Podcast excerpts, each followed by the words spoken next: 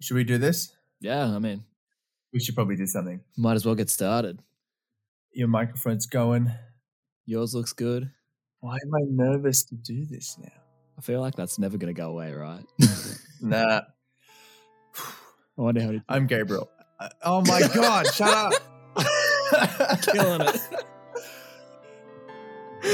All right, take two. I'm Gabriel. I'm a conservation scientist and science journalist. I did an honors thesis in paleobiology a couple years ago and some postgrad research in a master's in marine management last year. For the last two and a half years, I've also been an announcer on 4 Z Community Radio, first as a news intern and then as host and producer of a weekly science show. And I'm Alex. I don't sound anywhere near as impressive as Gabriel over there. But it's going to be the first time finding a microphone.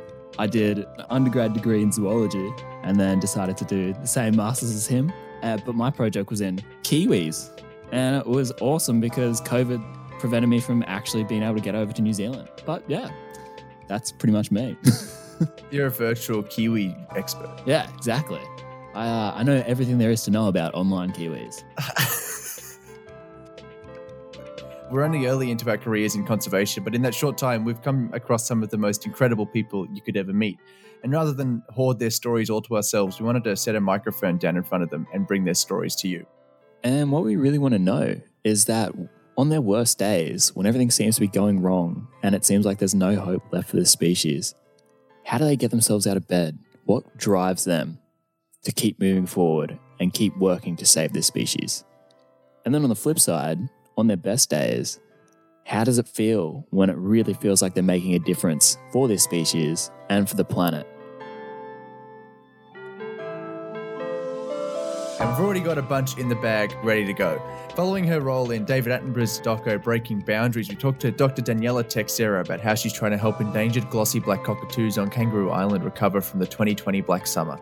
if you just have a huge flock where they're all calling, it's just this. You just kind of got to sit back and take it in and just think, wow, this is really amazing. This endangered species is all around me calling and you just yeah, it's it's so wonderful.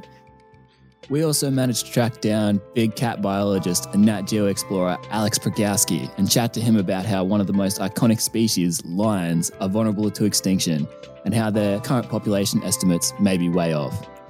in terms of my own personal best experiences, once when I was collaring a female lioness in the Kasenyi area, in the Kyambura area in Uganda, and being on top of a, you know, 250 pound lioness and thinking she was asleep, collaring her, and then within about three minutes figuring out she wasn't asleep mm. and having her wake up with me on top of her. That was probably my top big cat experience. Your best experiences are you almost getting eaten. Uh, yeah, always. Like, you know, those are the ones that are like, yeah, I don't know why. It's just, Our first episodes are releasing at the start of August. so catch Life on the Brink wherever you find your podcasts. I think we got it. think I think we It's gold. I love it all. nice.